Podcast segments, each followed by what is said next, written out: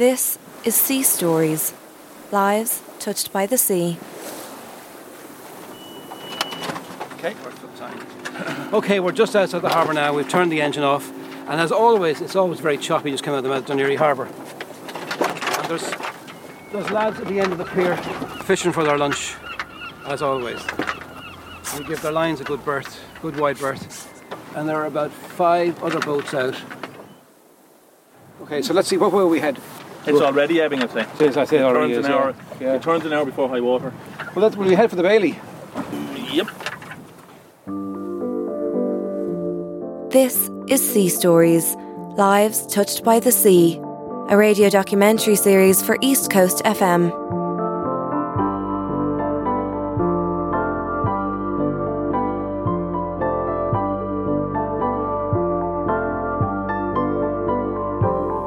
You're listening to Sea Stories, and today my sailing companion is Paul Cunningham, marine electric specialist from Dunleary.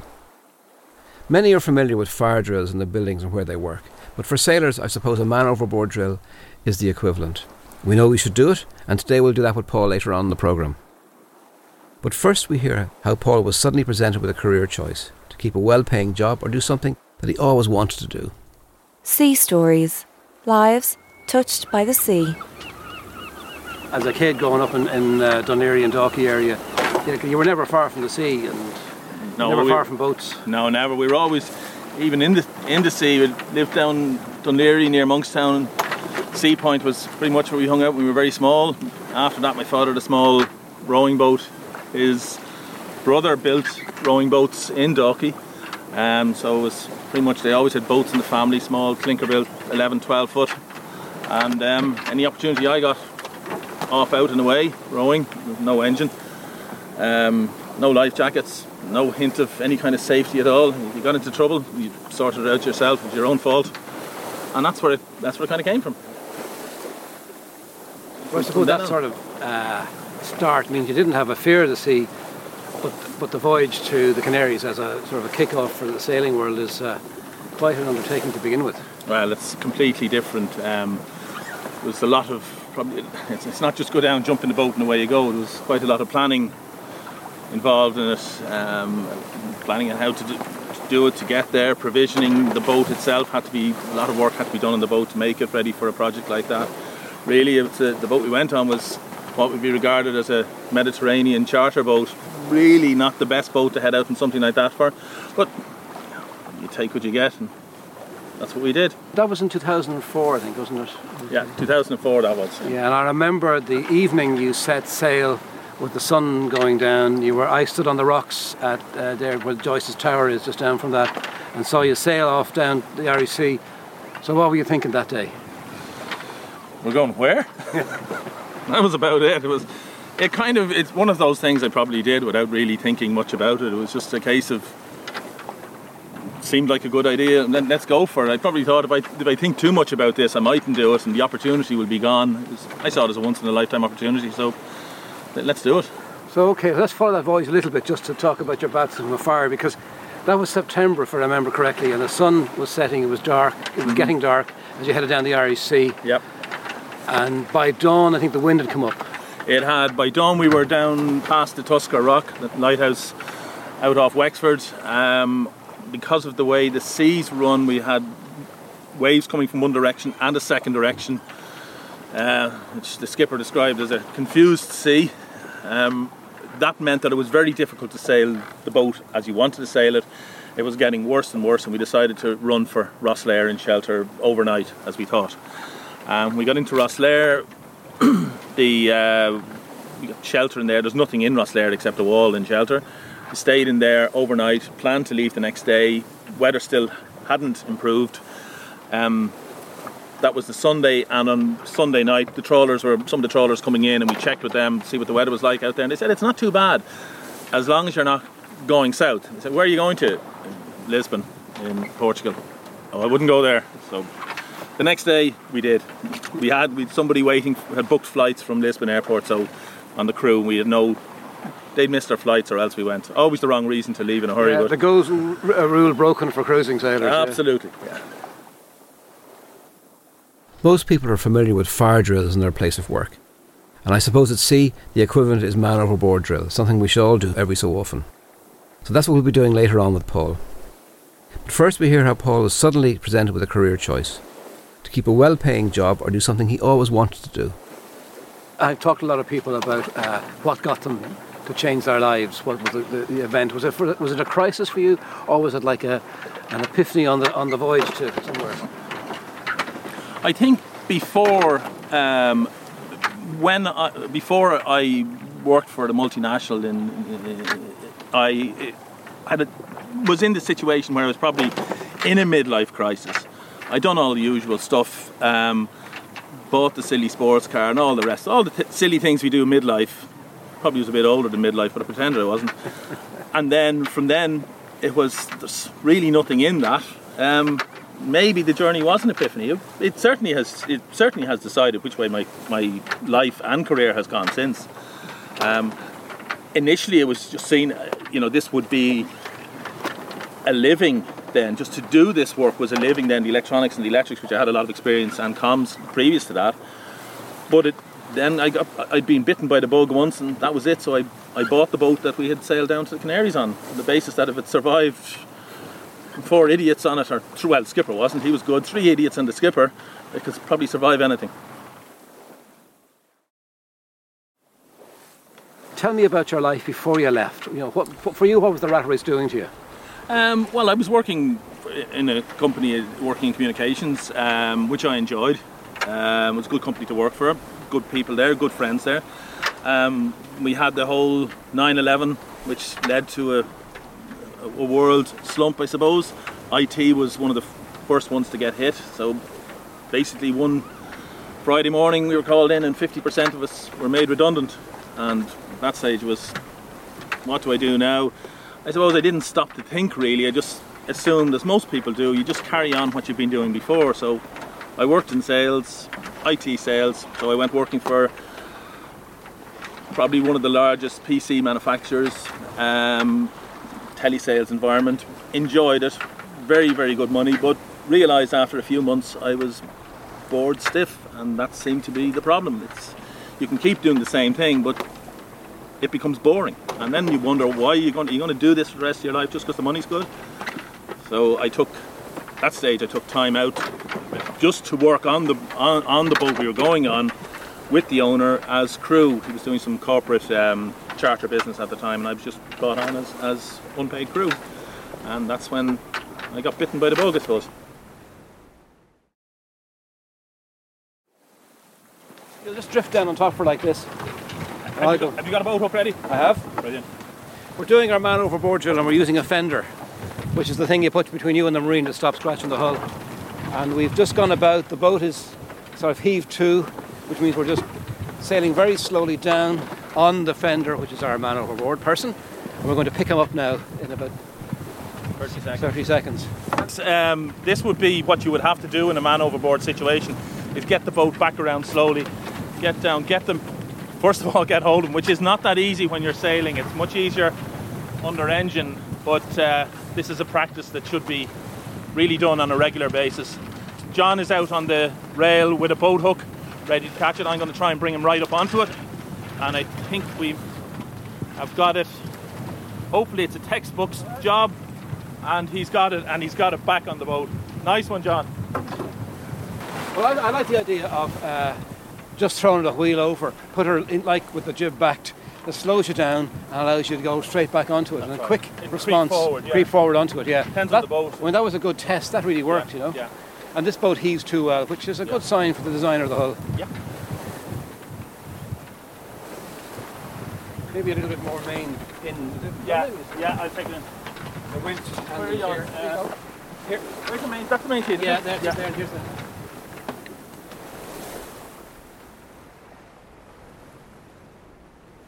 Terms of the uh, work on a boat, marine electrical work, how's that different from ha- domestic and houses? And you know, people maybe mightn't be, uh, appreciate the difference in, in what you need on a boat. Yeah, well, the first difference is you're not connected to a utility company like the ESB.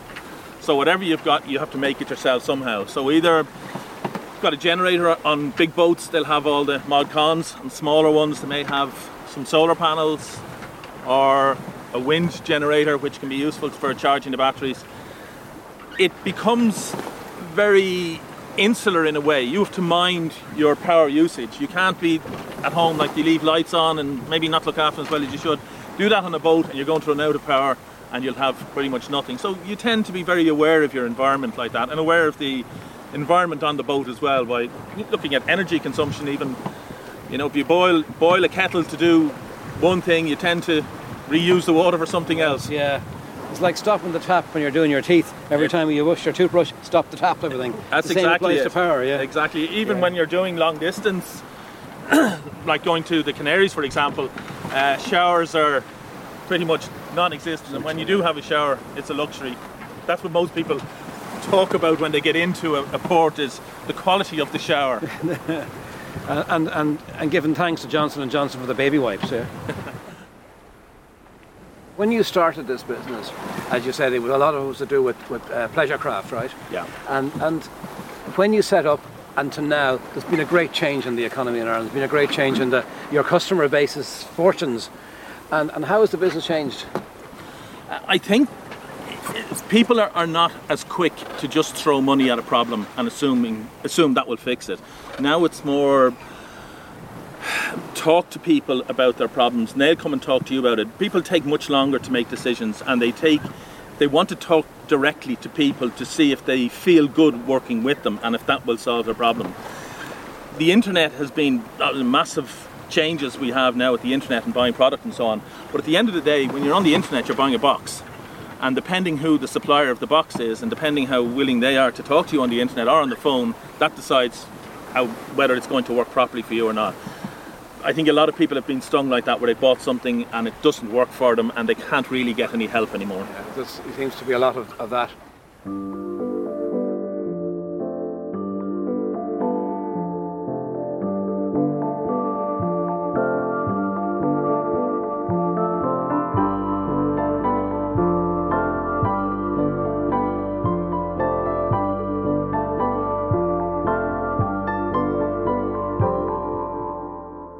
You're listening to Sea Stories, lives touched by the sea.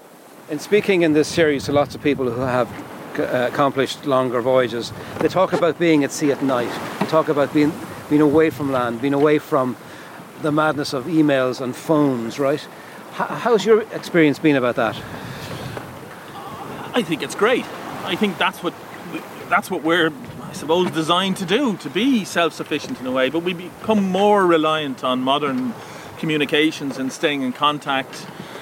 When you're out of contact, you're lo- longer in contact with people. You've no longer got, got news coming in. You've also no longer got stress coming in as well. A lot of the outside stress comes from the media being in contact all the time, having to catch the news on the hour, reading emails, checking the papers on your iPhone or whatever. All that's gone.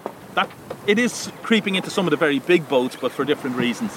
But when you're out, you're on your own. There's also another thing that happens. I think when you're on your own out there, you're on your own, and there's nobody can help you out. It's up to you to look after yourself. However, if you get in trouble, as we did two years ago up in Carlingford Lough and had to issue a mayday, you find that there is a big machine in the background that works very, very well in helping out.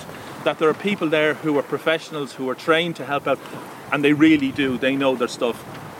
It's the ty- it's almost the law of the sea. You anybody in distress is helped. There's no excuse for not helping anybody else. There's no selfishness about it. You're all out there sharing the, the same space, and one day they might need you or you might need them. When we talked to Mark Coxon Dunleary Lifeboat, it came across that there's a, just a camaraderie and there's help. There's no blame for somebody doing something. There's just about getting on and helping you. There's a really fantastic ethos around um, that sort of thing at sea. There is, and it even down to the fact that the likes of Mark, who, who, who's who's on the lifeboat, he's not paid for that. Nobody is paid in the in the, the, the RNLI, and that's I think the way it's the way of the sea. They, we're initially there to help out just because we're all mariners, and that's the way he did it. And it's still that tradition is still alive and well, and I hope it can, long continues.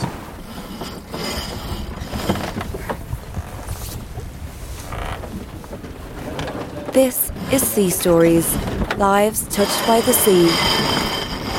a radio documentary series for East Coast FM. That wind's up again. Is it? Yeah. Will you make it in on this tack No. You may have to haul it a bit. That, you know, maybe, Alright. Maybe haul the sails in a little bit. Just That's tighten, what I up. But, yeah. There you are. Yep.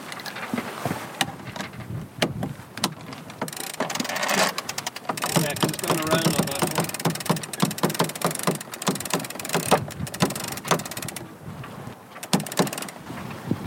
All the jib as well.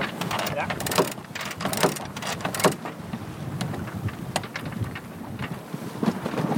That jib should be okay. She was recut. Ah, yeah. Nice. I would love to go around. I'd love to do a circumnavigation when I retire. Yeah, I would. do- I'd like to do that. My partner though said um, uh, that's okay, but we're not going across the Pacific. I don't know why. It's just something about the Pacific seems to frighten her. So I think so we'll, we'll try small steps. Yeah, Yeah. it's so big. Um, She'd probably get. I said she'd love the med. uh, not much wind though. It's No. no. Well, it's- yeah, uh, well, I, I, or out to Croatia, is pretty good. Yeah, they got a lot of wind. A few boats have left on there and gone to, Oh, I know. to Croatia.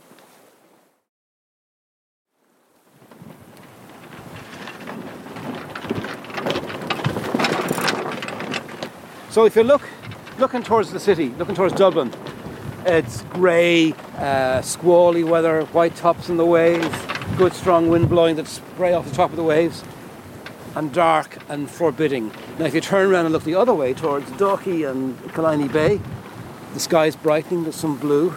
There's only two large cruising boats out today, us and another one over here beside us.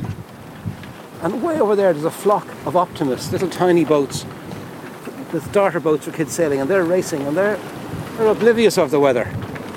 I mean, they're they're well looked after. There's um, you know uh, safety boats with them and everything. But it's uh, it's a great baptism for them to start off sailing like this.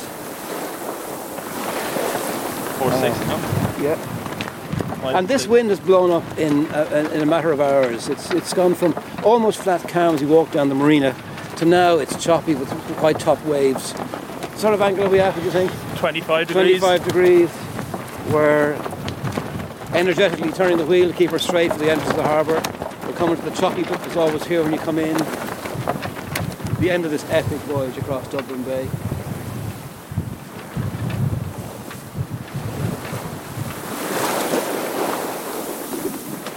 Dublin Bay is a great facility, though, isn't it? Really, It is, it's magnificent. It's designed, especially for Oh, it's even a great facility. It's the harbour. We were uh, on that boat. I was out commissioning an autopilot on the a boat there, and we were able to do it in the harbour. Yeah. And there was another boat, Desert Star, and he was tacking back and forth in the harbour with a crew, teaching him how to do tacking. Did about six tacks across the harbour, turned around and came back and did another four, five or six. great, yeah. It's great. It's a great facility. We're approaching the mouth of the harbour now, maybe a couple of hundred yards out, and we're heading back in before the rain gets us any wetter. And we did decided we did a man overboard drill, which just gave us a bit of practice in the conditions, but uh, that's normal. On a day like this, the wind picked up, so now we're looking at about 10, well, 15 knots of wind, and we're heading back in the marina to put the kettle on. Something you can't do in ocean sailing.